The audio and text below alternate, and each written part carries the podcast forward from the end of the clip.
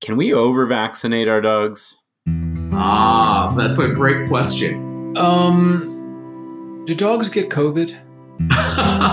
so I'm, I'm dying to know. yes.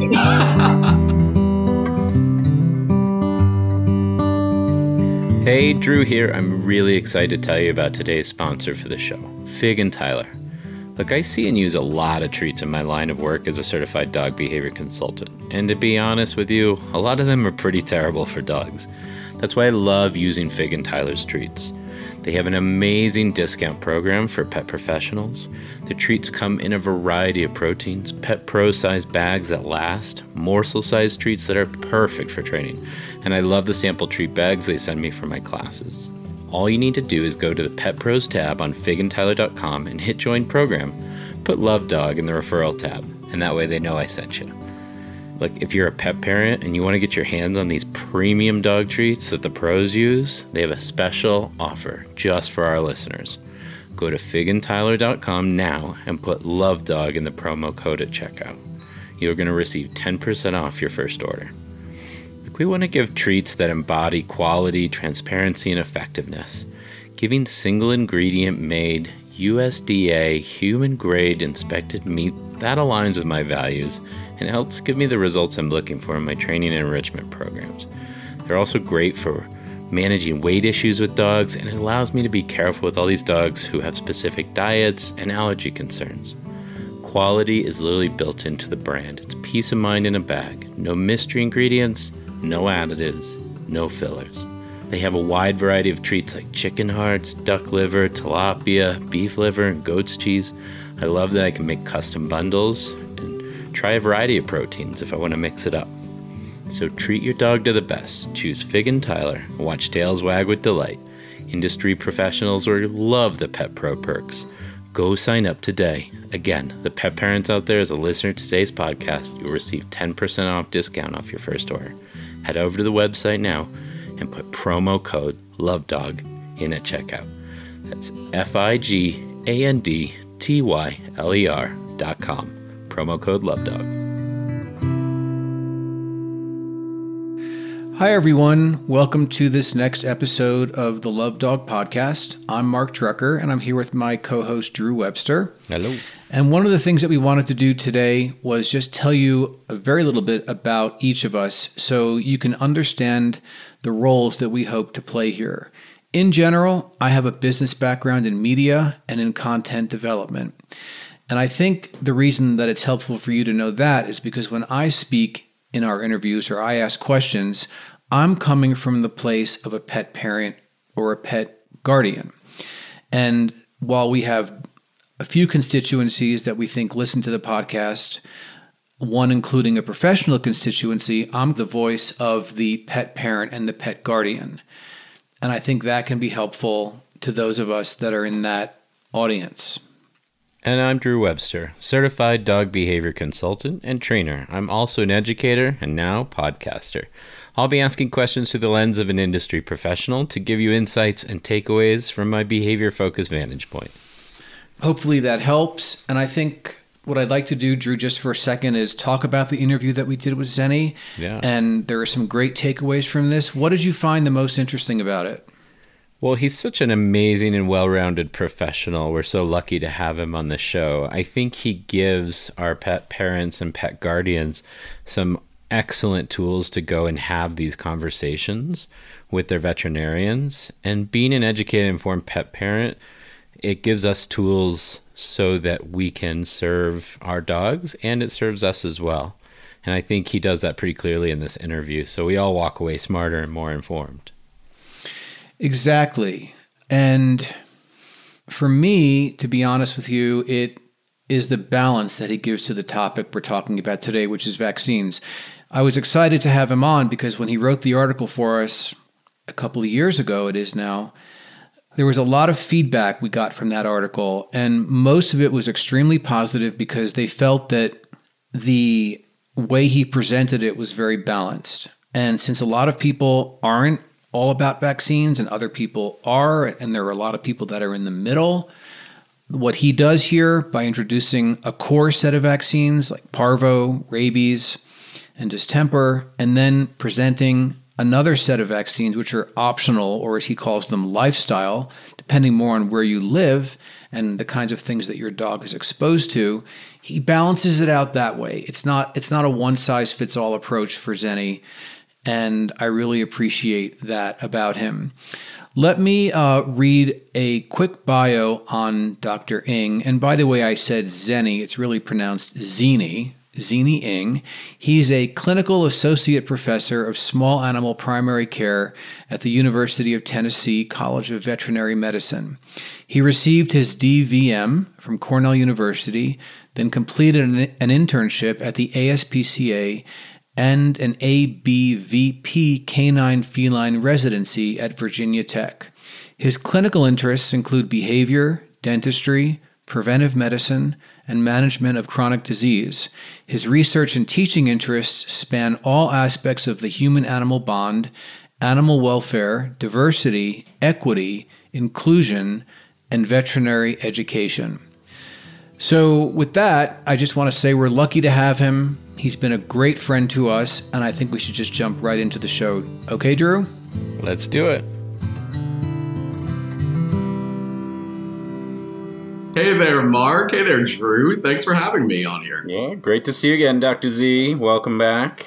Well, we are really happy you're here. Thank you for taking the time. You're one you're one busy guy, and I know that. So we really appreciate this. And on that note, in the introduction, I let everybody know that I talk about you as our veterinarian in residence um, because you've done, you've written four articles for us, really, really powerful articles, especially this one we're going to be talking about today on vaccines. And I can't tell you how grateful we are. I just want to tell you with you listening in.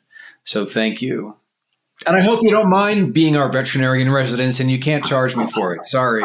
I appreciate that, uh, that Mark. And uh, thank you for inviting me to do this and happy to share uh, anything that we can do to improve our, all of our animals' health, health all right. in our lives. Um, to get us started, you know, I told people a little bit about your academic credentials uh, when I read your bio, but how about if I let you just talk for a minute or two about the stuff that I didn't talk about? You know, other interests you may have outside of the university that are relevant and that you want to tell us about.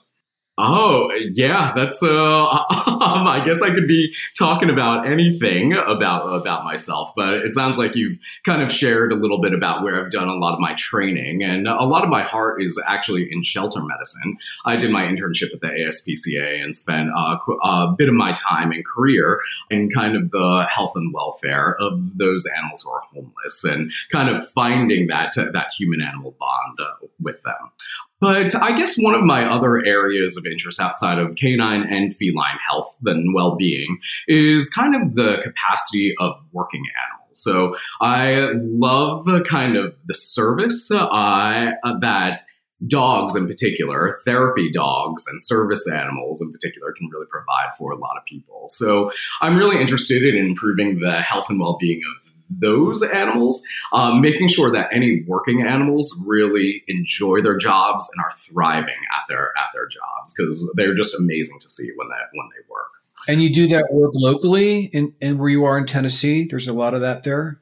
Yeah, there there are there are a couple organizations nearby, but I help run in specific our animal assisted therapy program, which is called Habit Human Animal Bond in Tennessee, where we have kind of therapy animal handlers uh, and their pets kind of go out to all different sort of uh, locations and facilities all throughout East Tennessee. Uh, so it's it's incredibly rewarding. I've done it with it with my um, dogs in my life, and just see uh, kind of the smiles that come on people's faces like when you're in a hospital and all of a sudden you see a dog pop by who's willing to come up and jump up next to you and you're able to pet them. It, it kind of, yeah, it's real heartwarming to, to see. So I love seeing seeing things like that and seeing dogs really love their jobs. So you take dogs into schools with the kids, and the kids read to the dogs. That's a big part of being. Therapy. Yeah, uh huh. I've definitely yeah. been before. Yep, mm-hmm. it's a, it's super fun. So anything within in that capacity is an interest of mine, and kind of related within that area is this whole kind of uh, discipline of veterinary social work, which is uh, social workers working in veterinary settings, but also animal assisted therapy and kind of our work with animals kind of relates within that world. Oh, Dr. Z, you're hitting all my notes. oh, okay, great. I, uh, yeah, I did some work with. We have a HABIC chapter that's based out of the Colorado State University. Right. So Absolutely. they have a satellite uh, location now at the CSU Spur. So I got to teach that class last. It's like last summer. I was teaching them, and then I at the University of Denver I teach animal interactions and social work. So you're you're hitting all my notes. So Zini, this is an important conversation we're going to have today. The conversation about vaccines. And the article that you wrote for us, as I said before, is on lovedog.com. And I want you to know we got a lot of positive feedback about that article because it was so well balanced. So before I say anything else, could you tell our listeners what you want to talk about today so they hear from you why they might want to stick around and and what they're going to learn and why they should get a pencil and notepad out and take some notes. What what are you going to be talking about today? Oh, that's a great, great question. I think it's whatever you guys want to be talking about. But what I want people to take home is that they can now have, after listening to this, that they'll be able to have, think about things and be able to have an informed conversation with their veterinarian yeah. when making decisions about the preventative health for their for their dogs. So we'll be talking about kind of a lot of things with uh, uh, like just the language that we use, like what are modified right. vaccines, re- recombinant, and just being right. at least familiar with these terms and being right. able to ask the right questions again make the best decisions for you and your pet because preventive health and vaccines it's not a one size fits all oh. situation there you go. So, That's actually going to come up a little bit later, I think. Yeah. You're always so generous and warm, Dr. Z, and I really appreciate that. I think it's really hard for the average uh, pet guardian to go into their veterinarian knowing that knowing what kinds of questions should they ask, what kind of language should they know, and I think you just make that very accessible. So I really appreciate you giving us this time. Yeah, and what I will say is that from my own experience, veterinarians appreciate and enjoy talking about this with their clients. So it's a great segue. I think the first thing I'd like you to talk about is can you describe the different kinds of vaccines that veterinarians use? They don't necessarily use all of them. They may prefer that, but I'm not going to say anything else. You tell us what are the different kinds of vaccines that these veterinarians use? Yeah, that's a that's a great question, and especially when we because uh, people are probably now a lot more familiar with vaccines, given that we've just gotten through a pandemic and COVID, right. and kind of just right. like making decisions for yourself. So they'll probably hear a lot of terms that kind of kind of spun around. But as far as in veterinary medicine, there are three main types of vaccines: modified live vaccines, recombinant vaccines, and killed vaccines. Killed. Um, yeah, killed. Killed, killed also known as inactivated vac- vaccines. So, if we talk about those three groups and why they might matter to a pet owner, so modified live vaccines are probably had the greatest history since vaccines have come into existence with with humans. And pretty much modified live vaccines are the actual, they're usually in terms of viruses that are essentially weakened in a way so that they are not going to cause the actual disease that they are that they're obviously being vaccinated against but it stimulates the immunity so that the immune system is able to be like oh i recognize that weaker version of kind of whatever virus that we're seeing and be able to mount an immune response to it. In general, the benefits of modified live vaccines are that they are going to provide uh, possibly quicker and longer lasting immunity to the to the body.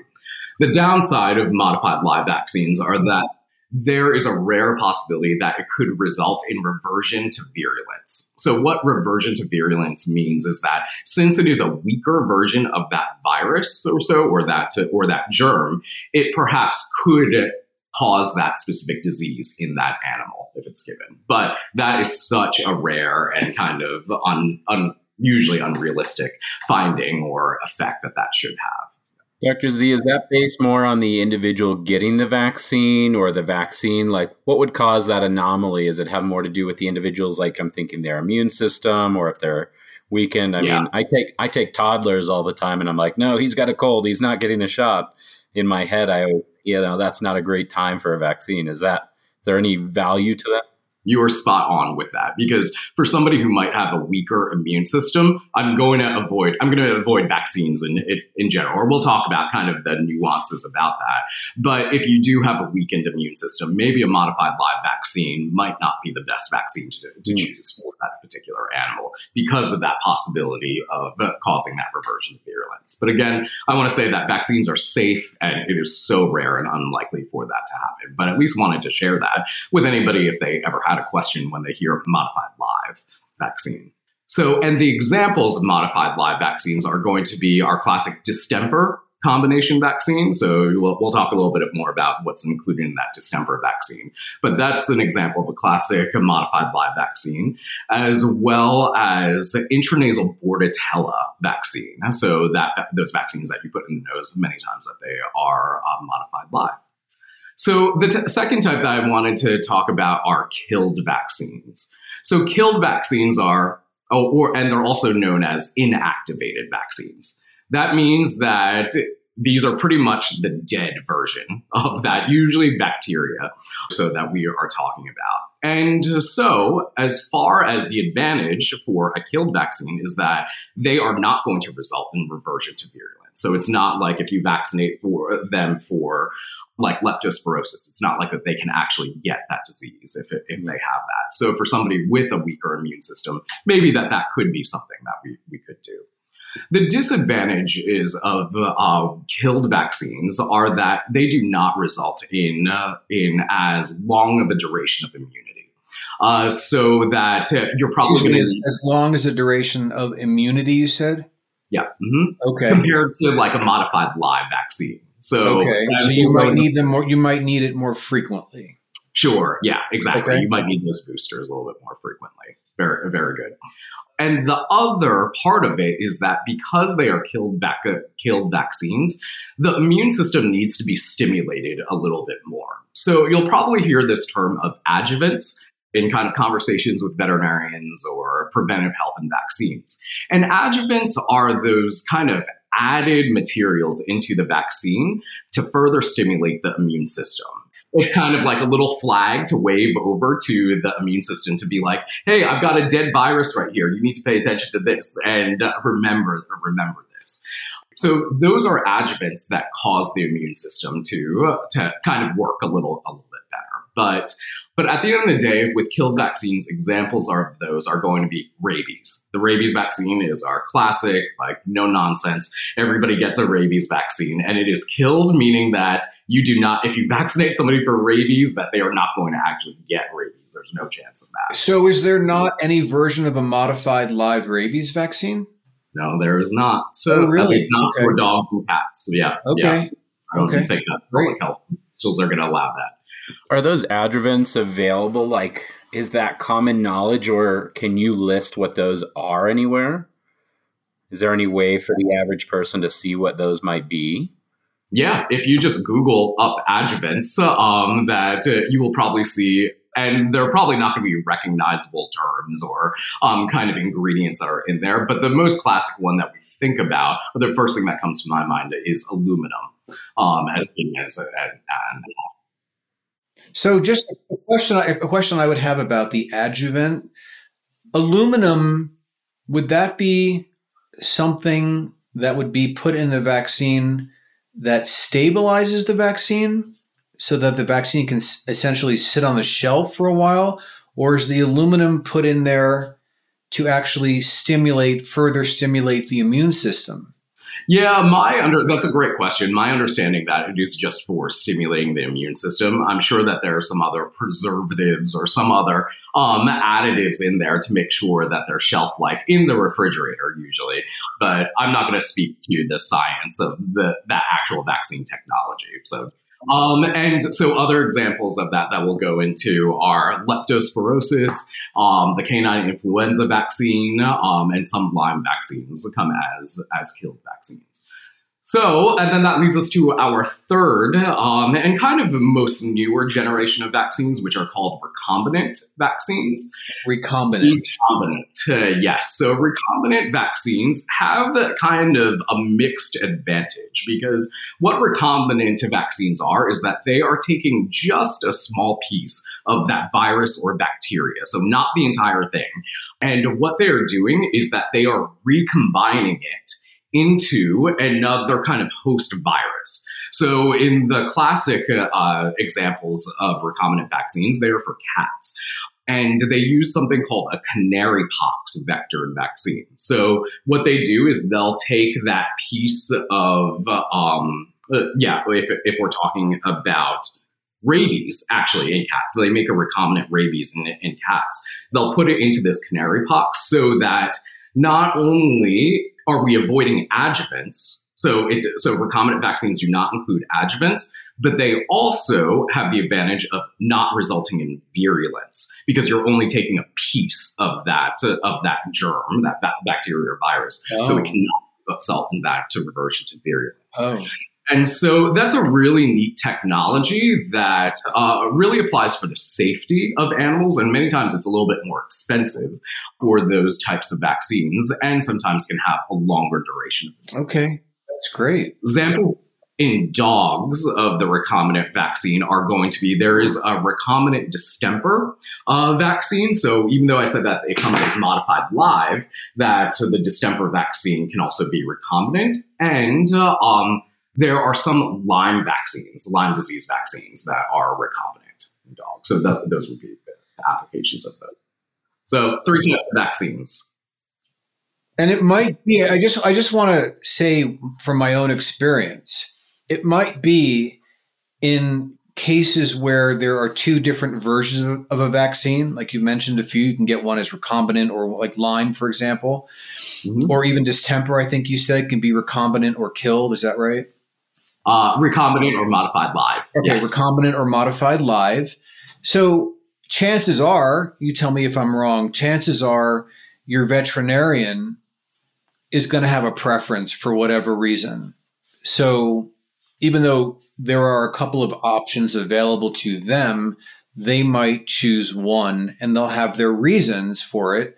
So this is the conversation for the dog guardian, for the dog owner to have the conversation with the veterinarian and get a sense of where the veterinarian's coming from, why, why one over the other. Right? Yeah.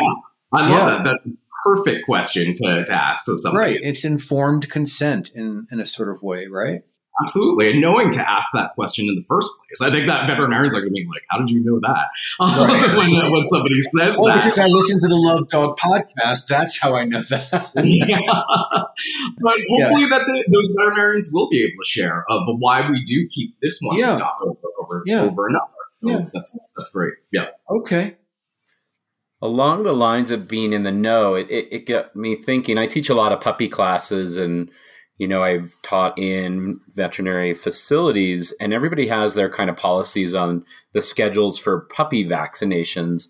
And a lot of times those are done, like you were saying, the word booster. And I'm wondering if you could explain the word booster. And also, is there any benefit to splitting those up versus giving a big cocktail, which I know sometimes happens where they're getting multiple vaccines on one visit for puppy owners? Yeah, those are great questions and the ones that we talk about every day because I think that uh, puppy appointments are my like favorite things in the in the world. I mean, who doesn't love playing with with puppies that come to, come to the office and you get to spoil them? But as far as the question about boosters. Uh, so I think that that's a term that gets kind of thrown around all, all over the place. It's easy to say, like, people kind of understand that a booster is just kind of repeating the same vaccine that that you had given the last time to almost boost quote unquote boost immunity. Is it the same dose? Yes, it is the same exact dose. It's the same exact vaccine that you are giving as kind of a booster. I don't know how much in the weeds that I would go into because I could explain to you a lot about like kind of maternal antibodies and the reasons why we are doing this, but that might be for the average average listener. I think that it's easiest to understand it as we are repeating these vaccines to ensure that by the time that they reach uh, kind of their teenage time, which is probably about 16 to 20 weeks of age, so four to five months of age, by the time that they reach that age, they are quote unquote fully vaccinated, and we can assure that they are immunized and protected against whatever we are vaccinating against. So the classic times that we talk about boosters, those puppy vaccines, is going to be the distemper vaccine. So a lot of people will say distemper, distemper combo, combo vaccines. And so what that includes is that it's not just distemper, it's distemper, adenovirus 2, and parvovirus. Those are considered core, uh, core vaccines that every puppy should have starting between six to eight weeks and being boosted every two to four weeks until at least 16 weeks of age. So A2 is called adenovirus 2 it's also, you might see it as H, which uh, stands for hepatitis. So A2, so adenovirus 2 and hepatitis are the same name for the vaccine. So you might see it written as DA2P or DHP. And many times you'll often see a second P added on. Um, and that second P stands usually stands for parainfluenza. So it's distemper, adenovirus, parvovirus. Those are all core vaccines added on with parainfluenza. So that one's a little bit of a cocktail in itself, just that vaccine, right? Exactly. So that's usually just given. Um, usually, most people know right front leg that that is a, that's a, typically where it's always given, and given again every two to four weeks until. And that's one shot. That is one shot for all one of those. Jab, right. Yeah, for that distemper combo. And I would probably say for you, Drew, if you're seeing them in puppy class, um, so when they say, "Oh, we want to give this every two to four weeks," how do you know whether or not you're supposed to get it two weeks later or whether or not you're supposed to get it four weeks later? And the simple answer is it's based on their exposure. So if you have a puppy that is that is going to be a couch potato. That these owners are like, I'm doing all of my puppy training at home. They're not going to see any other dog. They're not going to dog parks or anything else. I think it's fine. They're not my clients, by the way. I promise. You. yes, um, that that yeah. You know what? Doing it every four weeks is fine. But if they are coming frequently into contact with other unknown dogs, I would want them to come in a little bit more frequently like every two weeks, just to ensure that we have boosted that that immunity as as best as as we can. And I know the the the stance on when puppy owners should consider socializing has moved a lot over the last 15 or so years where it used to be like don't ever socialize puppies until they're fully vaccinated and you're just saying that 16 to 20 weeks so that's 4 to 5 months versus all of us trainers are going hold on, hold on, the risk of under socialized to these dogs that are missing these developmental milestones is much higher than the risk of you getting uh, one of these diseases. So we've got to do some moderate dog to dog socializing in those long term memory stages. Where are is the veterinary community at on this as far as like I still meet clients that are like carrying their dogs, these big dogs at like four months, like he can't touch the ground. He's not fully vaccinated. They told me to carry him. I'm like, you're a very sweet person. Let's let's get down to it here. Yeah, Drew, you are spot on. And I would say that because there is a prime time of socialization that needs to happen for all these puppies in that critical development period from that six to 16 weeks um, period of time where we're like, hey, they're not fully vaccinated, that they could be susceptible to these other infectious diseases. But I actually think that long term, I think the risk of them being under socialized and having behavioral issues is much higher than getting one of these diseases. And the veterinary community recognizes this. They recognize that, uh, yeah, like that we do have to have that socialization, but they also need to have that proper protection. Yeah. What I, and I, I kind of teach this to my students. What the most ideal situation, honestly, is is having those puppies who you know all about their preventative health status, that you know exactly that they have been vaccinated, that they have been dewormed, you know that they are healthy puppies, to have socialization amongst all those puppies who are coming to that veterinary clinic. So maybe one, one day a week that you have puppy socialization classes for all the puppies who are around that age, who you know that they are properly vaccinated, all come together in, in a safe space that you can guarantee that they are vaccinated. But if it, Drew, if you were working side by side with a veterinary clinic and you have owners that you trust and you team up with a veterinary clinic that is kind of gives the check mark of, yeah, they've received their vaccines on this date, that date, and the, and the other, that you can guarantee that safety, then I think that that would be um, a fair place to be. You just don't want your puppies, even though they're vaccinated, to be exposed to unknown dogs that you don't know anything about their status. And well, and that's sort of the advantage of going to, say, a sanctioned puppy class versus like a park meetup is you know just to enroll in the class, they've had to meet the same vaccination requirements that we asked you to meet with your puppy. On kind of jumping back a little bit, Dr. Z, we're talking about breaking up those puppy boosters. And I know it's rare for dogs to have those adverse reactions to puppies. Is that another advantage to kind of breaking those up so you know, oh, this is the one that dog's having a hard time with? Or is there any sort of trends around like if they're going to have an adverse reaction, it's going to be based on this vaccine or this type of situation? Yeah, for sure. So, as far as splitting up, so you can't really split up that single distemper combo vaccine. Right. I mean, I guess you can get distemper alone, but usually I think most people are fine with giving the distemper adenovirus parvo all at once, all the all at the same time. Distemper is the mixed drink, and the others are just the shots, right? yeah, exactly. the mixed drink for, for them. So they get them all in the right front front leg every time that they, they come every two to four weeks. But the thing about it is that as they go on in their vaccine series, you might decide to add on other vaccines, such as, or like that they're going to be required to have rabies at some point. And so things like the rabies vaccine, you have to be at minimum 12 weeks of age in order to receive that. So um, they might get distemper and rabies at the same time. And then you might decide, based on their lifestyle, that, hey, you know what? I also need lepto. I also need Lyme. I also need influenza. And so therefore, you're adding on all these vaccines all at the same appointment. So you might you could end up giving distemper, lepto, Lyme, influenza, rabies all at once on that same. And distemper could be three or four on its own, right? Exactly. So you're talking about one appointment. A puppy could be getting eight different yeah, cocktail of vaccines. And trust me, I've definitely seen that happen before. Um, and a lot of puppies do fine off of, off of that. And, but, and, why do we why do we do that, Doctor Z? Is that purely like convenience to make sure we're getting everybody vaccinated, or why why did that become the norm?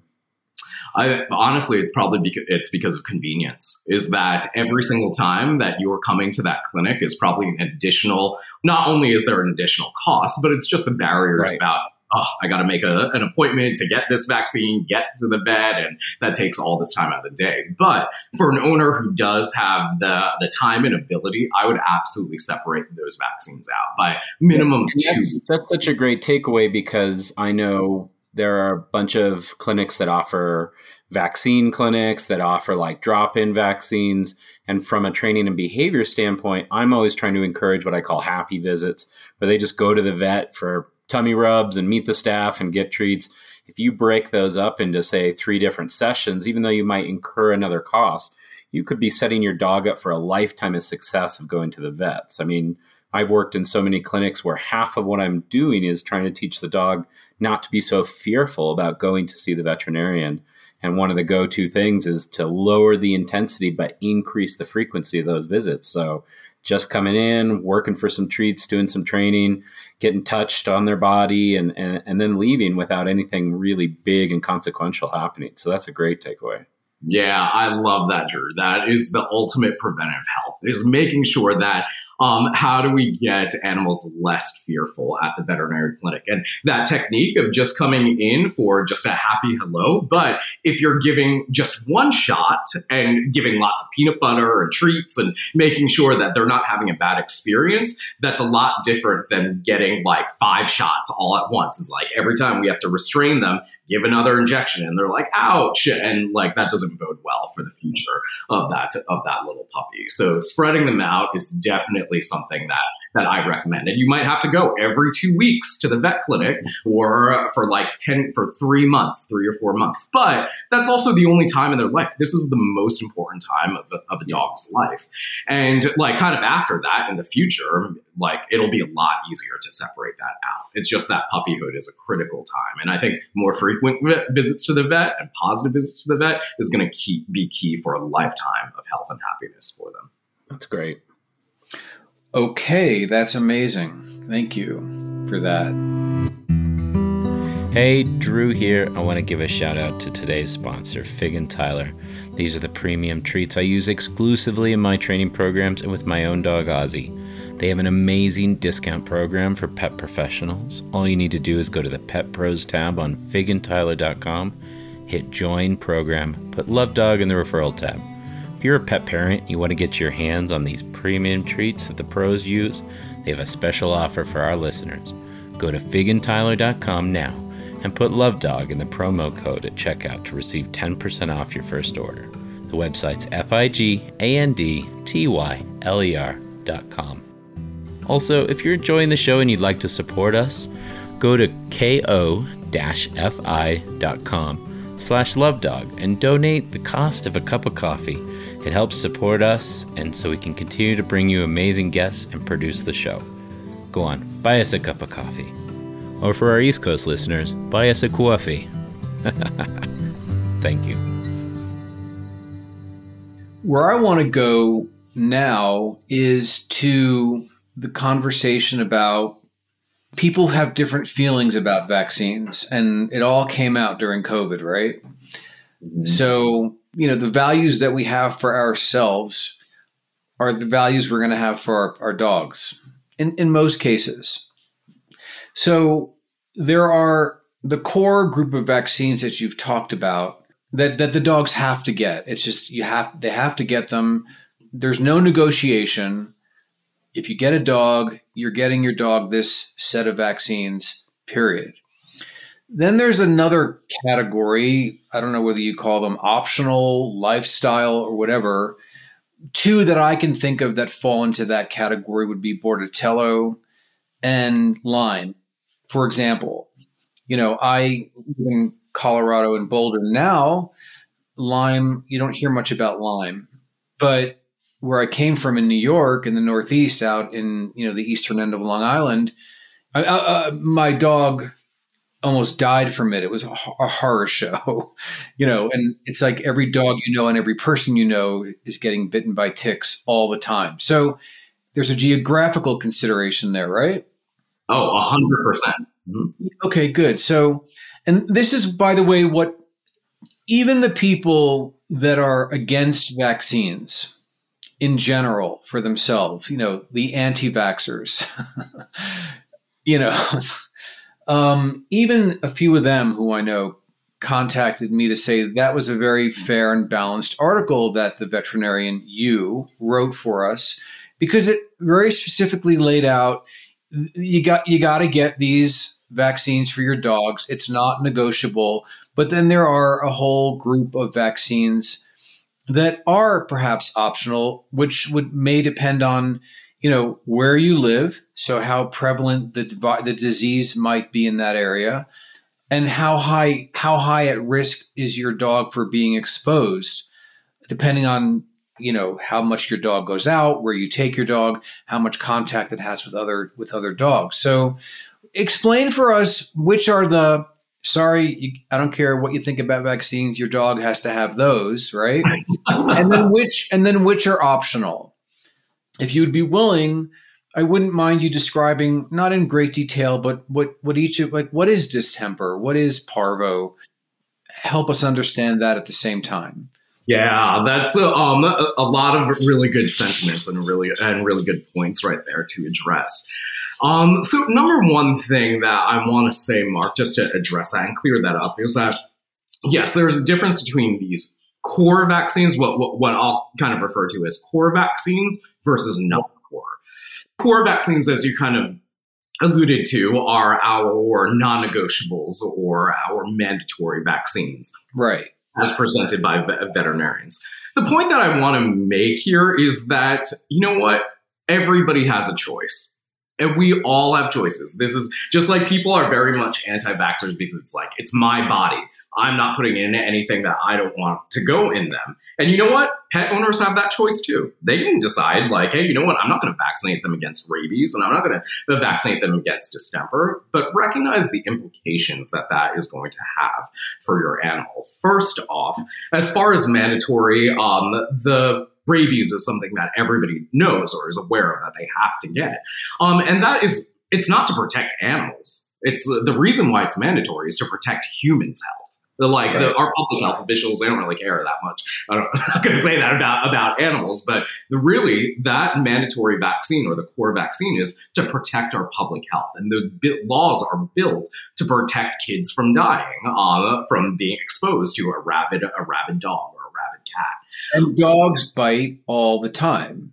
Yeah, exactly. Yeah, and I don't know that you can really go to jail for not having your dog vaccinated against rabies, but trust me, if your dog who is not vaccinated bites a child, you better know that you're going to deal with a lot of a lot of significant consequences.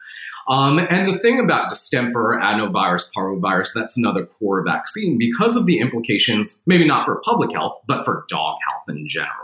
In that, if you have a dog that's not vaccinated, not only are they risking their own personal health, but they're putting all other dogs that they are right. seeing at risk. Just like it's the whole concept of COVID and getting, um, uh, yeah, population health is is herd, really is that like the herd immunity discussion? Exactly, exactly. Right. Like meeting that minimum of seventy percent vaccination is going to hopefully. Let me let me just ask you one question at this point. Are there is this a state mandated kind of thing, the rabies thing?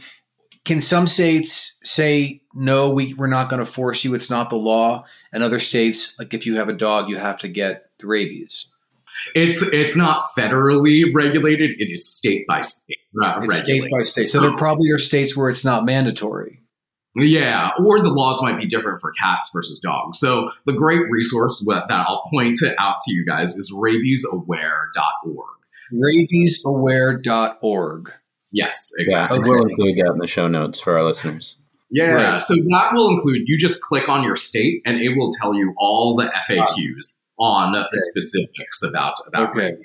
for them. Um, just know about the implications that they are core vaccines, rabies because it's protecting public health, and then distemper adenoparvovirus because it is so infectious. Um, and once it spreads out, it's not only deadly, but uh, um, it can result in severe consequences for everybody else. People are under the impression, from what I gather, that some of these diseases have been eradicated.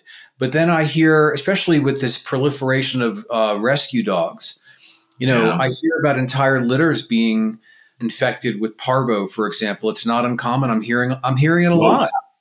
Absolutely. So it's not been eradicated and no, not at all. We see these no. diseases kind of all the right. all, so that, that's part of the core. That's the core. Yes, exactly. So, as far as the core vaccines, and you have to know the other thing is just being aware of what could happen to my dog if they actually got this disease? And that and i think that being educated about that is really key because if you know that distemper so distemper is an insidious virus that fortunately you know what? The first time that i actually saw a case of distemper was when i was in china. I was working in a clinic in china and they and going to vet school we were also kind of it, was insinuated that oh because of vaccines have been so great we don't see distemper and I never saw um, a case of distemper in my um, schooling or an internship or so. But it wasn't right. until I went to China where there were all these dogs who are not vaccinated, and they're like, "Yeah, we see this all the all the time." But it mm-hmm. results in not only upper respiratory signs. So that's the key is that people don't really realize that when it first presents, it can look like a regular kennel cough, like just your run of the mill. Oh, they have Bordetella, they have kennel cough, but and they get better. But then two weeks later, that they will start to come in with either GI signs, so some vomiting, some diarrhea, and uh, more than likely neurologic signs. So what you'll see is that you'll kind of start to see them twitch or their paw have like kind of a convulsion, which is really scary because by that point you know that it's in the central nervous system and it's causing damage that is going to be fatal for that dog. Pretty oh much. My God. That there's not really oh any recovery. So that cost benefits analysis of doing the vaccine versus this potentially happening Right. to your pet is, is huge. Yeah, so it Right. is really scary, not only for them, but also for all the other dogs around them, and knowing that that is is running rampant or, or around there. Adenovirus 2, and so remember that I said that uh, the other word for it was hepatitis.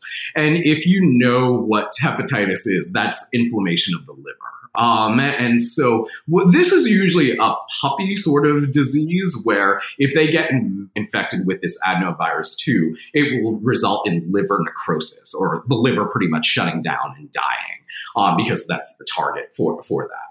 But also, adenovirus two is also uh, it's getting into the into the weeds, but it also results in upper respiratory signs as well. So adenovirus two is what causes the upper respiratory signs, but it prevents against adenovirus one, which is what causes the liver disease. But all you need to know is that adenovirus two can result in fatal liver disease.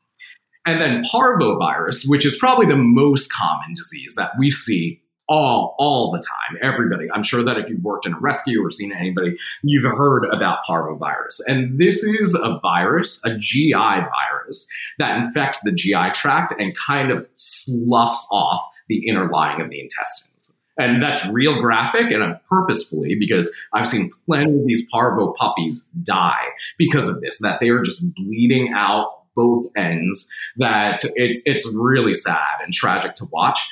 And the reason why it is so tragic is because these are preventable diseases. Yeah. They are preventable with people who are conscientious and vaccinating their, their animals. Um, so when you see a case like that, you're like, how can you not not do that? That ounce of prevention worth a pound of cure.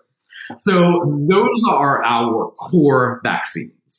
Now, when And so a good way to think about that, Dr. Z, is those core are life saving or preventative for zoonotic, or another way to say that would be transmissible to people. Diseases. Yes, exactly. So rabies is our zoonotic disease of transmissible to, to people. Great. So those are our core and the reason why those are non-negotiable. But again, you have a choice. Your pet is your property, more or less. But many hospitals will probably have a policy that if you decide, if you're like, hey, I'm an anti-vaxxer and I'm not you're not going to put a rabies vaccine in my dog, they have every right to say, you know what? It's our hospital policy that we don't see. I'm not putting my staff at risk with your dog for not getting vaccinated. So you just can't be a client. of One thing I want to ask you about, I think it's been a good development over the past 30 years. I think they're vaccinating less frequently. Like rabies used to be every year. Now it's every three years. Is Yeah. that because the formula has changed or just because it wasn't necessary? No, I think that uh, you're you're absolutely right. Is that we're seeing different durations of immunity for all of these different vaccines, and so even though we have a standard, like we have a standard that you know what, 98 percent of the population is going to be protected for uh, for whatever, like three years, um, for this for this vaccine. It could actually be higher, but Right. you know what? Also know that uh, vaccines, at the end of the day, even though I'm, I'm not going to harp on this, but they're still companies. It's pharma, and they're not going to invest money into things that are going to make them less money. So saying that, hey, you know what? Maybe this rabies vaccine is actually good for five years or seven years. They're, they're probably not going to like do all the FDA testing to assure that because that means that they're selling less vaccines. So a, a little small point, not to I, pharma is absolutely very necessary, but just recognize when we have research dollars and everything, recognize kind of the implications of, of where research money kind of goes. Um, so that our vaccines can possibly have longer duration of immunity, but um, it's just that they're not going to escape that testing. So, uh, but but great question. But those are core vaccines. Any questions about about those? Or clarifications about those? No, ones? that's great. No. Just on to a So- few examples of the lifestyle vaccines. lifestyle. Yeah, exactly. Lifestyle. more lifestyle or would you categorize Lyme disease as a lifestyle vaccine? I don't know if that makes Yeah. a lot of sense. Exactly. Is it? hmm It is. So, uh, lifestyle or non core vaccines. So these are the optional lifestyle because it really depends. That's why it's not cookie cutter to say that every pet is going to receive that, every pet is going to receive this. You're absolutely right, Mark, is that, and I'm from New Jersey, so I know Lyme disease like no other. Coming down here to Tennessee, that people aren't really familiar with it, but it's definitely traipsing down in this area. Um, that it really depends on what's locally endemic what do you have? What what are dogs exposed to in your specific area that you live in? And that really requires a good com- open conversation with your veterinarian. So, as far as non core vaccines, probably as far as the top two that are most frequently given, even though they're non core, are going to be number one, Bordetella. So, Bordetella is a bacteria. It is an upper respiratory bacteria um, that results in your, and, and it's commonly called kennel cough. So when people say, oh, I'm getting the kennel cough vaccine, it probably really is Bordetella. Um, recognize also that when people say kennel cough, that's not just Bordetella. Kennel cough is just the symptoms, um, the, the symptom of a dog coming in with coughing, and likely it's infectious. But you can be infected with dozens of different bacteria and different viruses. So it's kind of like when we say that somebody has a cold. Yeah, they have a cold, they might have an infection, but you don't know exactly what that is, which specific bacteria. Right specific virus that is, but it's kind of a catch-all phrase. But Bordetella is probably the most common or the most frequently uh, seen bacteria that we see. Sometimes that Bordetella vaccine is also combined with adenovirus 2, which I mentioned before, and also parainfluenza. Parainfluenza, which is also combined, that could be combined with that distemper combination vaccine. Mm-hmm. I have a question, Zenny. Yeah. Are are the intranasal Bordetella the the ones that are squirted in the nose versus the subcutaneous, which right. is the shot? Are those the same virus going back to those first three? I love it. To your question. So back to our, our original conversation about the types of vaccines. So Bordetella has actually two types of vaccines that can be given. So number one is the modified live vaccine, so that can result in cl- clinical signs, and that's given intranasally. Also, there's an oral vaccine for it. So anything that's given in the nose or in the mouth, that's going to be modified live. And that is the preferred route of inoculation. Versus there is a killed Bordetella vaccine that you give under the skin and give that to um, injectively. However, when push comes to shove, the, what what has been demonstrated is that the protection of our intranasal vaccine highly surpasses your the one that is going to be injectable. Is that why sometimes they're they seem like they're they say the words like they're good for a year versus six months, mm-hmm. or is that based more on the individual facility? Yeah, so when people when facilities mandate that, I know plenty of, of places that say, hey, every six months is what we're going to require. But actually, the science and the research shows that any of our intranasal and oral ones, they are all good for one year. And I mean, there's not really any harm in giving it every every six months, other than they might get a little bit snotty for a day for a day or two. Mm. But it's really unnecessary. Usually, one year for for your average immunocompetent dog is going to be absolutely fine. Mark, going back to the lifestyle phrase, I, I think of these non core as lifestyle because when Ozzy, who you saw, my dog who's 11, was going with me to, I was a trainer in a boarding and daycare facility every day. I was on it. He was having Bordetella regularly. Now he only sees dogs I know. I know their vaccine histories, things like that at age 11. I don't do the Bordetella for him anymore. So it isn't part of our lifestyle that we're frequently socializing with big groups of unknown dogs so I really kind of put that in that category in my head of like lifestyle stuff. Yeah, for sure. yeah, I mean, my uh, Hank, my adopted dog, came with the vaccine, but I've never gotten my other dogs Bordetella. I did once because I was driving to Canada, and I believe in order to cross the border, you had to show proof of Bordetella for your health certificate. Yeah, yeah, you did, right? Apple is definitely going to kind of yeah. mandate warrant yeah. some yeah. requirements. Yeah, so, but in general, I probably I don't know, especially for a younger, healthier dog, I'd probably not unless there was some hmm. real impetus to do that. Yeah, and it really is exposure. So that's why it's a lifestyle. That's why it's a choice, is because if you are seeing unknown dogs all the time, you're going to dog parks, doggy daycare, all of that, then yeah, I would recommend it. But if they're like, yeah, they're thanks a couch potato, or he doesn't really see any other, or has direct contact with it, dogs, then probably not as necessary. You know what? And that's the thing, the dog park thing, right? I mean, uh, I've just never been big on the dog park thing. I mean, when I lived on the east end of Long Island, I was because there was a 20 acre dog park where they could be off lead and we'd walk around the park for about a mile and there wasn't all that much contact. But to go into one of these heavily enclosed areas, uh, I've never been a big fan. So maybe that's one of the reasons why I've never jumped on Bordatello. Absolutely, so, you've made that choice. I love it. Love your point about your choice to that you don't visit dog parks because yeah, I rarely um ever go. To, there, there are a lot of risks of going to dog parks. Uh, so not only infectious, but just kind of all these unknown dogs that you don't know what they're going to yeah, do. Yeah, exactly. Really interact with your dog. But yeah, Bordatello is definitely one that I recommend if you are going to to dog parks.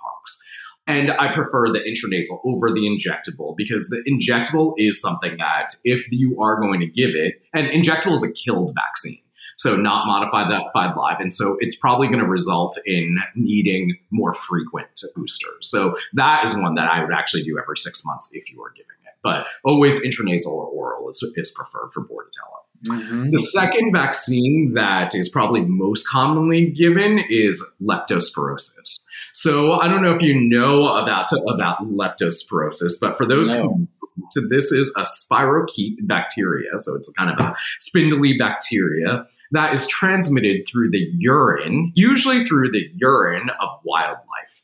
Um, so if they have any exposure to kind of deer, opossums, raccoons, rats, um, especially in New York City. I was always like, I was like, if they're not exposed to wildlife, why do they need lepto? But rats on subways and like and everything, they definitely can carry lepto. And so um, this is a bacteria that goes through the kidneys, gets peed out, and usually kind of lives in freestanding water and puddles. So just think about it. If your dog has any access to any, like your backyard, you open up the backyard and they're like, they're not seeing raccoons or whatever, else out there. But if a raccoon has peed in a puddle and it kind of sits there in that freestanding water, your little dog like kind of like puts their paw on it and then they come back in and maybe they, all they do is take a lick of it that can result in um, in pretty fast kidney failure as well as as well as liver failure.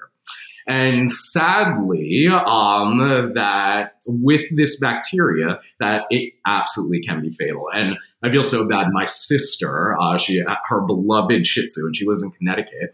Um, she got back from a trip, and um, her dog wasn't doing so well, and he was in liver and kidney failure, and he ended up being positive for lepto. And yeah, he either needed dialysis and a new kidney transplant for about $30,000 or yeah, and even with that. Is that showing up more in certain parts of the country or is it yeah. ubiquitous, so to speak? I think it, you can probably find it in most areas, any areas that have, have wildlife.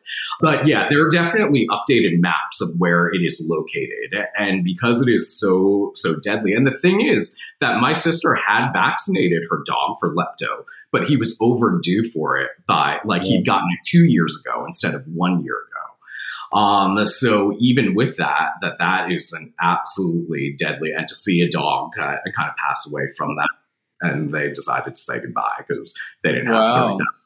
Well, it's wow. such a great reminder. And Mark, you're new to Boulder, but especially I see suburban areas that back up to like open space. We see this a lot in Colorado. Probably every three to five years, the veterinary community is going, by the way, encourage everybody to get lepto. There's a huge outbreak where they start seeing it with wildlife. And so it's one of those things, if you can just do it as preventative, you know, I think a lot of people hear that and go, oh, I'll just do the core ones. But going back to what you're saying about lifestyle, your lifestyle does also include where you live. So knowing those risks of if you're on the East Coast, yeah, you might have more Lyme, or if you're in Texas, okay, maybe you need to do that one too. Or, you know, if you back up to wildlife areas, you need to have that preventative thing on board. Just again, that risk reward equation isn't isn't there for me where it's like I just I'd rather do it. So here's what's coming to mind for me right here. We we did a really great interview with Marc Bekoff, and the whole premise there, you know, Mark, right? Yeah, absolutely. Yeah, it was a, it was a great conversation, and the whole idea was let your dog be a dog. And a, a part of that conversation was, you know, your dog is going to eat droppings, feces from wildlife, for example. That came up. Just let them. I mean, where I take Hank out to the field, I see deer droppings the other day, he was kind of feasting on geese droppings. And yeah. you know, there, there's this dilemma. Well, Mark says, you know, let them do it, and I'm like, but we don't know what's in that. I mean, is um, is that that's the problem? So, I think to be fair, Mark was talking about creating autonomy and letting them sniff yeah. and interact with the world, but certainly, again, those risk factors go up. And Dr. Z can tell us more about like an animal who is carnivore, like coyote poop, is probably going to have more bacteria than say geese poop and and, yeah. and carry more bacteria. Well, so is that how this is transmitted? There's, there's I mean, a line somewhere, right? Yeah, exactly. As far as lepto, leptospirosis is transmitted through the through urine. So you, you did say has, that. Yes. Sorry. Sorry. Yeah. uh, so it is, it is confusing, right? Yeah, is um, has a host of other kind of kind of risk factors. Yeah, it's just knowing what what are the risks and what are fatal risks. I think uh-huh. that uh, that you really That's have so to knowing that lepto is yeah absolutely absolutely um, I think that that is probably and a lot of veterinarians consider leptospirosis to be a core vaccine um, even though it, it's still under our non non core but most frequently given. And then, so as far as the other ones that we haven't talked about that are non core, they are going to be influenza, so canine influenza virus. That's another upper respiratory vi- uh, virus that is spread just like. And many people will say, well, if you're getting Bordetella, then you should get influenza as, as well. And influenza is given under the skin. It's an injectable. It's killed. It is not given through the nose. If it were in, if it were through the nose um, and modified live, I probably would would probably recommend it a little bit more frequently. But um, honestly, for influenza, it really just depends on where you're at. Um, so if you are going, if you're crossing state borders or you're a com- competition dog, or show dog that is like traveling to different areas or so and exposed to lots of new dogs, those are the dogs that I absolutely would say influenza. But if you are not traveling and you're just going to your like doggy daycare or just going to the dog park with normal, regular people that you interact with every day, it might not be as critical, but ask your veterinarian. Ask them, has there been outbreaks of, of canine influenza in this area? Is this something I should worry about? How, how long does that vaccine last for? Um, that is uh, when you get your initial and booster. Um, it lasts for one year, so it's given annually. And how far apart is the booster? Two to four weeks. Okay. Yeah. So for most of these vaccines, that these non-core vaccines that we give, it's an initial, a booster two to four weeks later, and then every year, and you have to and giving them every year.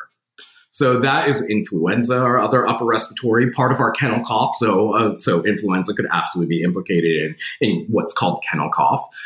Um, our other thing that we talked about was Lyme as a um, as a lifestyle or non-core vaccine. And coming from New Jersey, yeah. So uh, Lyme is a bacteria, for, and this was because it was discovered from in Lyme, Connecticut, that is transmitted through ticks. So a tick has to bite um, a dog. And usually they actually have to be on there for a good 24 to 48 hours before they actually transmit this bacteria. This is a bacteria that will result in a slew of systemic disease. Uh, so usually the most common things that happen are that they get like lethargic, they're inappetent, they have a fever, their lymph nodes might be up, and also shifting leg lameness. You might notice that they're starting to limp on one leg, but then they get better, and then limp on the on the other. So those uh, things, and then they can result in fatal kidney disease, heart disease, and also neurologic diseases as, well.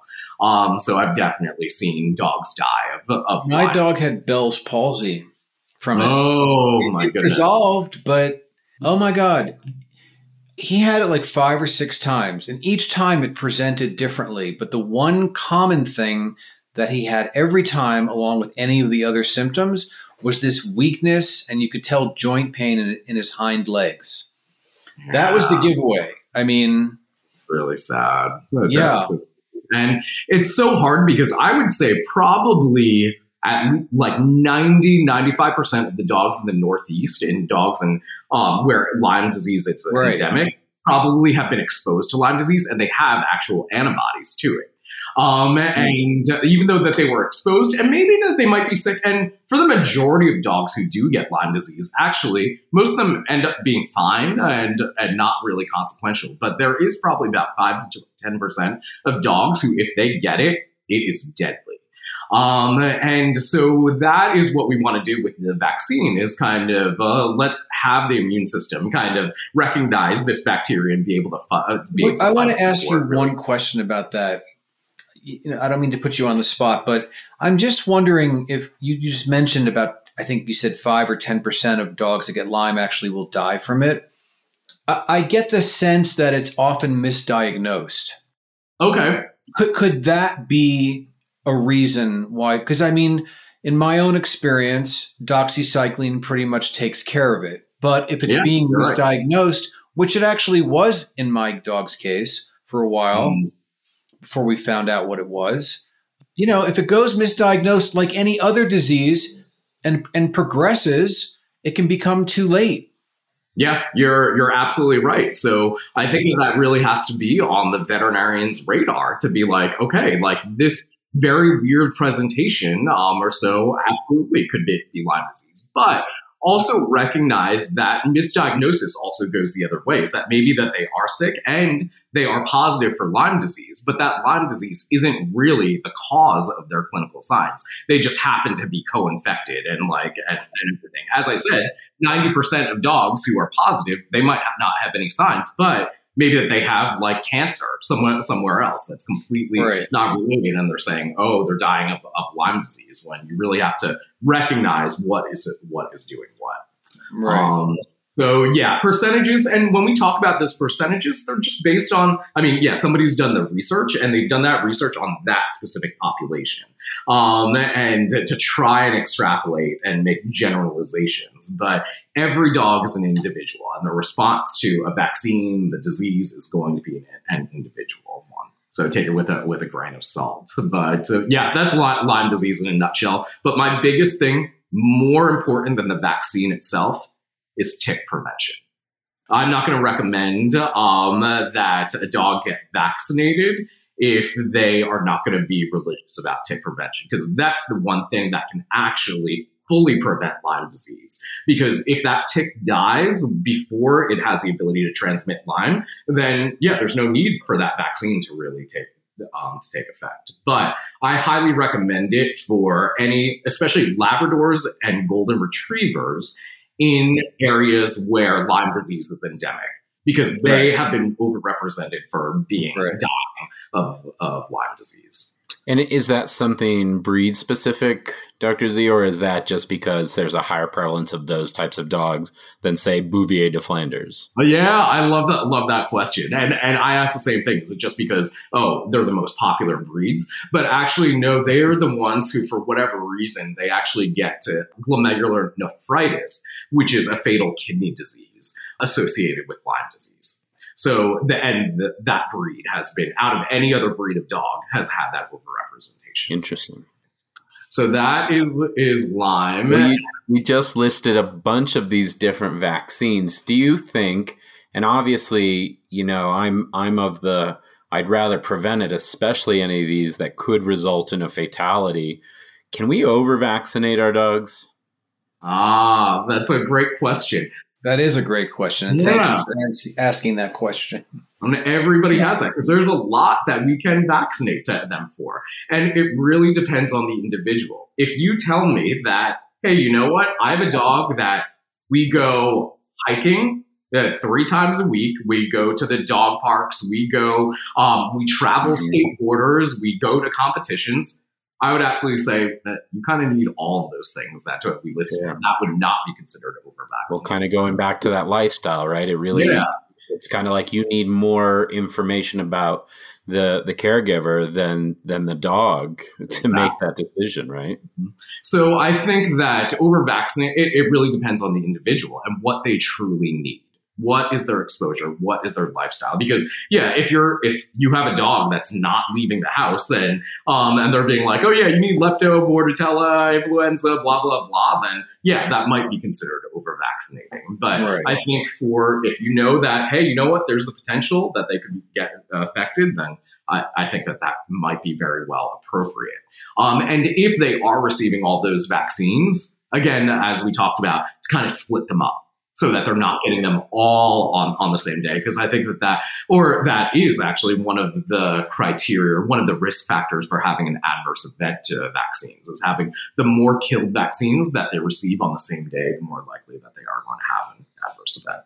That's great. And you know, I, I I've got a very senior, well, moving into senior dog, and I've lived with a lot of senior dogs, and and I always wonder about the strength of their immune system, or you know, an aging pet or an immunocompromised pet. Should they be given any special considerations when it comes to vaccines? Oh yes, a hundred percent. And I love having this conversation with it with the dog owners. And if you're a dog owner listening, hopefully that I mean you obviously care enough to kind of be thinking about vaccines and having questions because I think that that will be the number one question on any senior dog's kind of uh, an owner of a senior dog's kind of life is that you know what does he need these vaccines? Is he already protected? All these questions.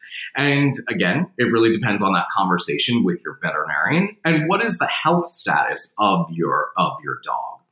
Um, so I think that by the time a dog reaches, and it depends on the breed of dog, but probably like eight, ten years of age, and they've received all of their vaccines uh, kind of religiously and at the appropriate timing. Um, what we know about distemper, that our core distemper adenovirus parvo vaccines, is that they likely have what we call titers or antibodies to those diseases probably for seven to nine years and likely that the, and many of them can have lifelong immunity even Seven after to nine years from the point they got vaccinated, or just like stage of life.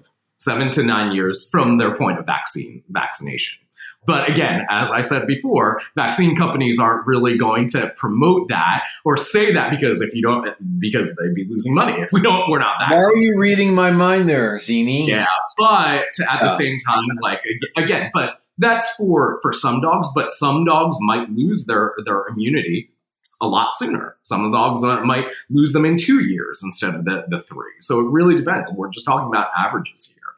Dr. Z, I've heard of titer testing. Which which of the vaccines can you do that for? Um, so you can actually do that for most of them. The ones that are commercially available are for our core vaccine, so distemper, adenovirus, parvovirus, um, as well as certain um, laboratories do rabies titer testing. And then actually uh, lepto as well. You can check antibodies for, for lepto at, at least. So those are ones that you we definitively have um, have the ability to diagnostically test that because that can guide. Um, that can be a, an important tool in somebody being like, "Do I need to vaccinate my ten year old ten year old dog?" And Mhm. that really requires an intimate conversation with that to, with your veterinarian to kind of say, "This is the li- this is the daily life of my my dog." And if they're saying that, you know what, you have a self healthy senior dog who does not leave the house. All he does is go to the backyard, um, or so. He doesn't interact with it with any other dogs, um, or so. Then I would probably say, you know what? Let's let's do some titers for distemper, adenovirus, parvovirus, because those are going to be transmitted through dog to dog contact. You probably don't need Bordetella or influenza because you're not seeing any other dogs. However, lepto, since you're going in the backyard and uh, maybe that there are skunks or wildlife who, who are in there, maybe that one is going to be one that I'm going to advise that to you to do. And if you have this senior dog who's like 12 years old um, or, or so, but also, what if this 12 year old dog also is has hypothyroidism? What if they have um, a skin condition? What if they have GI disease? and they are still visiting. They're going to the dog park or they're um, going to um, to doggy daycare. That is one that I would say, hey, even their immune system is compromised. So you know what? We absolutely need to vaccinate those dogs. And I, I don't really care what the titer says. Um, I might not, not say that, but as far as an informed thing, I'm taking, I'm weighing the benefits and risks of vaccinating that senior dog. So there's not a one size fits all answer to that. It just requires an open conversation with the veterinarian and the veterinarian understanding what is the health status of that of that animal and using titers as a tool in there if that if appropriate. That's great. Thank you. Um, do dogs get COVID? so back when, and and I'm sure that, that we'll still continue to have research about uh, COVID and dogs. I'm, I'm dying there, to know. yeah, there have been implications, actually more in cats. The data that we have uh, uh, kind of stated has been more in cats um, of of having COVID and maybe having clinical signs. But honestly, no, not COVID, as in they're going to get COVID, that they get affected in their respiratory tract and they can have clinical, and that they have clinical signs like people do. We have not observed that. Maybe, and so what has come out in the data is that if you swab a nose and we do our classic COVID testing, and uh, a dog has been living in a positive household, maybe that they will test positive on there mm-hmm. so that they are inoculated or you can find it in them. But does it cause disease? Probably not.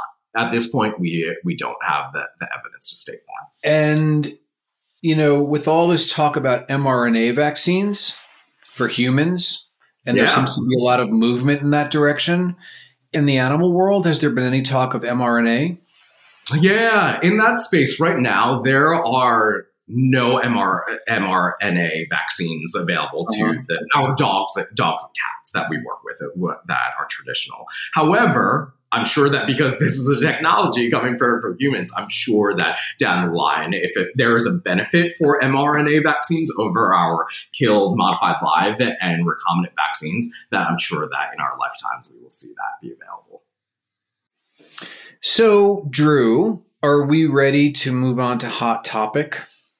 Yeah, this is this has been so helpful. I think there's yeah, so many big takeaways there that are really going to help people make informed choices. And I think, like you said in the beginning, one of the most important things is how do you start these conversations with your caregivers, with your veterinarians, with those nurses that are helping you, and and just showing them like I know a few things, I have a few questions. It seems like everybody in the medical field is very happy to have those conversations. And do you do you like when you get those clients? Or you're like, oh no, this guy's a pain in the butt. He knows a little bit of he knows a little bit of stuff, or or do you encourage that kind of self exploration and you know trying to avoid Doctor Google, but uh, being informed for giving your pet the best care? Yeah, um, I I love it honestly. I mean, but I am very much biased because I'm an educator. I'm um, a faculty member, so I'm extremely nice. uh, so of course that I'm going to be like, yeah, let's nerd out on on this. Um, and We're get so many emails from veterinarians like, oh, why, why? um, but but yeah, and I think that veterinarians, all veterinarians, are nerdy people. Like we all love to kind of uh, kind of learn, teach others. I think that's a part of our roles as, as veterinarians is educating and being public health providers and just wanting the best for our animals, is providing the very best care that we can for our animals um, and sharing that with our owners is, is critical. So do not do not hesitate and just being like, hey, I heard this podcast. I wonder what your thoughts are on this because uh, yeah, different veterinarians are going to have different opinions um, about these things. So for the hot topic, I think we should talk about the mysterious respiratory disease that's out there that's, that's getting all the attention. And I guess this talk about, um, you know, you can update us on what you know. Uh, is there any movement in terms of it being bacterial or viral? Is the media suddenly making a big deal about it? Yeah. So I think that as far as the information that we know right now, and you know what? Today, can I say the date is December 7th? Um, by the time that this is broadcast, I, I kind of don't want to say too much because maybe the entire situation of everything is going to change. Um. And we will know the, the answers to this. But uh, so whether or not this is relevant is kind of besides, beside the point. But um, as far as upper respiratory disease, what we call kennel cough, again, most kennel cough, if you have a healthy immunocompetent dog and they are exposed to whatever bacteria or virus it is, it's like the cold. It's kind of the flu. They might be down for for a week or two, but they're probably going to get get over it. And that's kind of, I mean, that's what I thought was but we also history and lessons learned hindsight is 2020 we also saw that with covid is that okay if it's a virus then it, yeah healthy people should be be okay. But the thing is that that, that wasn't the case. And that's where it gets scary is that with our typical interventions if our dogs are not improving as expected then you're like oh what is this? And so that's kind of what stirred this on is that yeah these dogs had there wasn't anything extraordinary about their clinical signs or their coughing, sneezing, fever, or, or so, but it was the fact that they put these dogs on antibiotics, so typically doxycycline or amoxicillin, that gets whatever is causing uh, causing kennel cough. If it is Bordetella, Bordetella is very susceptible to those antibiotics that they get better. But the fact that some of these dogs did not caused them to be like, okay, what is this? And people don't routinely, I don't think that a lot of veterinarians routinely test for which bacteria or virus it is because, again, it's going to get better no matter what. I'm not going to charge you $200 to do that test. But right. um, I think that in areas of like Washington State, Oregon, and kind of areas of the Northeast, that they had some upticks in uh, upper respiratory disease that wasn't uh, that was not resolving.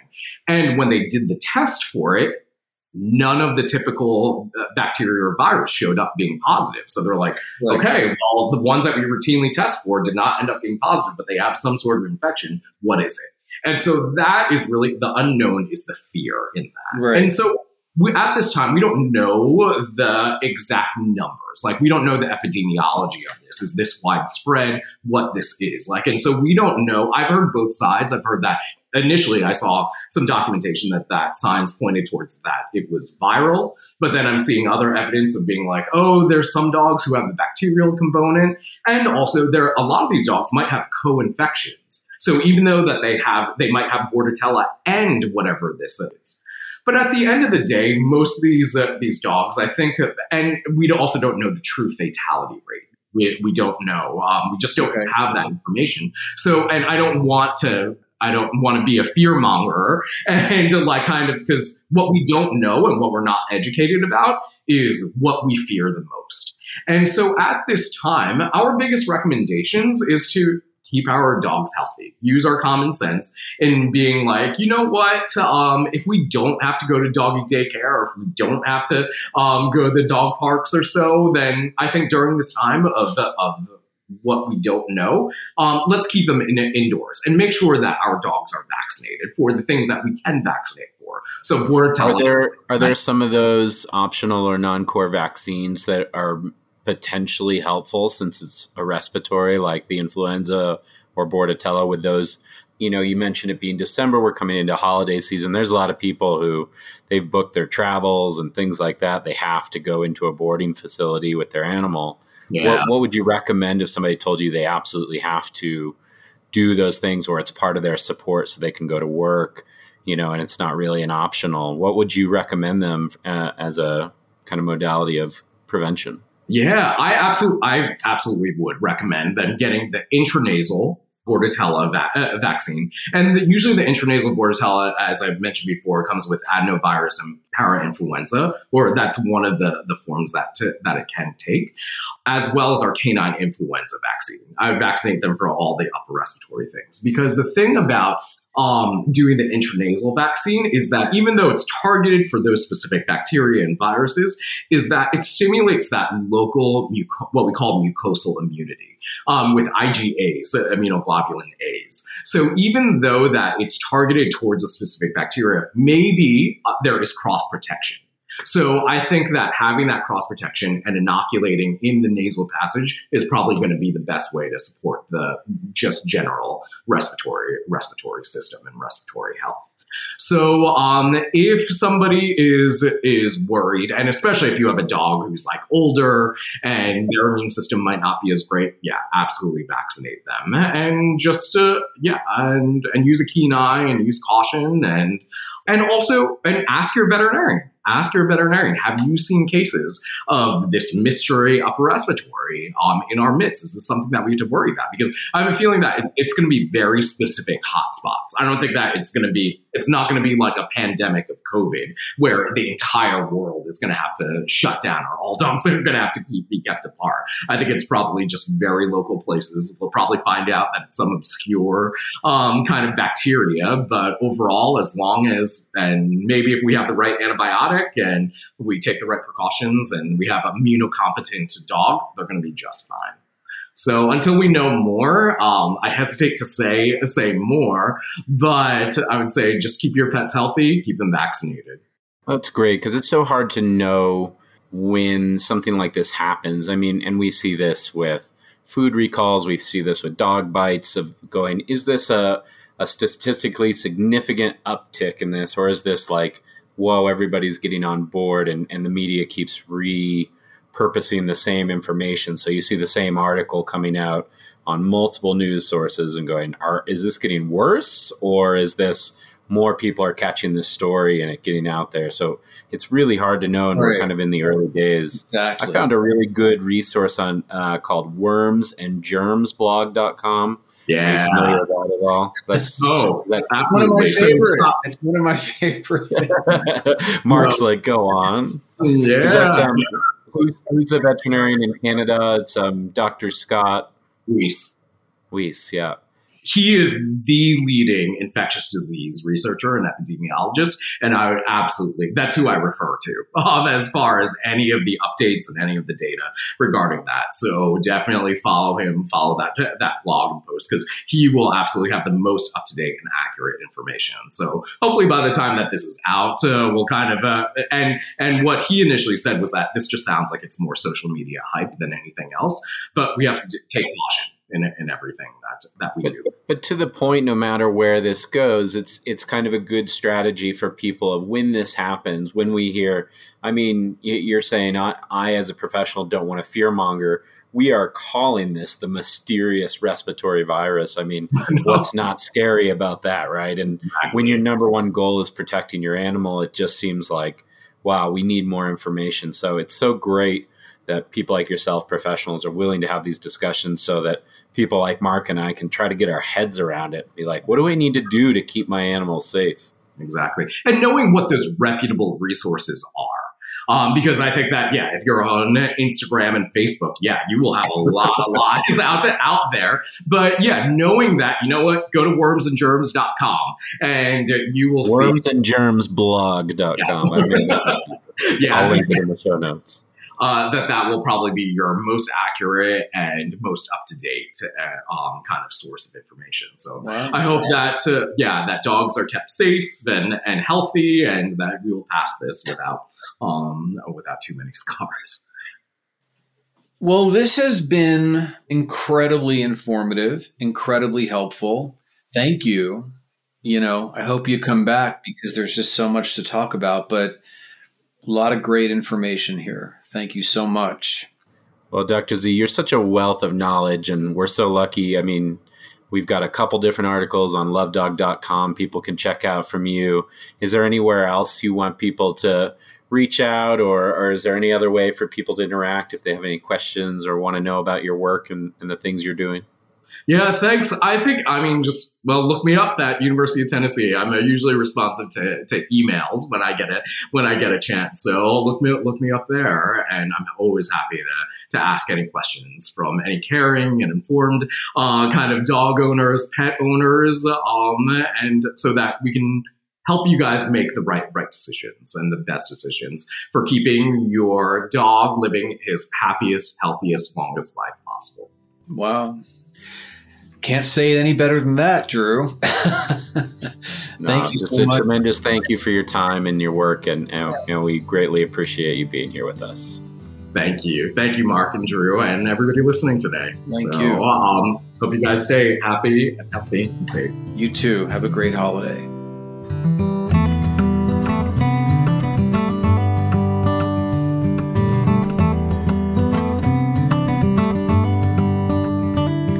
Hey, Drew here. I want to give a shout out to our sponsor, Fig and Tyler. These are the premium treats I use exclusively in my training programs with my own dog. They have an amazing discount program for professionals. All you need to do is hit the Pet Pros tab on figandtyler.com, hit Join Program, put Love Dog in the referral tab. If you're a pet parent you want to get your hands on these premium dog treats the pros use, they have a special offer just for our listeners. Go to figandtyler.com now Put Love Dog in the promo code at checkout to receive 10% off your first order. The website's F I G A N D T Y L E R dot com. Well, that was quite something, wasn't it? I think I feel like a, a better person or a smarter person for having interviewed Zenny and for having learned so much. Thank you, Zenny please come back and teach us more. And if you feel the same way and you learned a lot as well, there's some stuff you can do to support us, and we would be extremely grateful. I always have to make this ask at the end of a show. You can tell a friend because word of mouth is always the best way to spread the word. If you enjoyed it and found it helpful and think a friend might, pass the word along, send them the link, whatever you can do, we'd love it. You can follow us on your favorite podcast app. Follow us on Instagram and TikTok. Our handle is at Love Dog News. And if you want, you can even buy us a cup of coffee. Yep, a big $4 cup of coffee.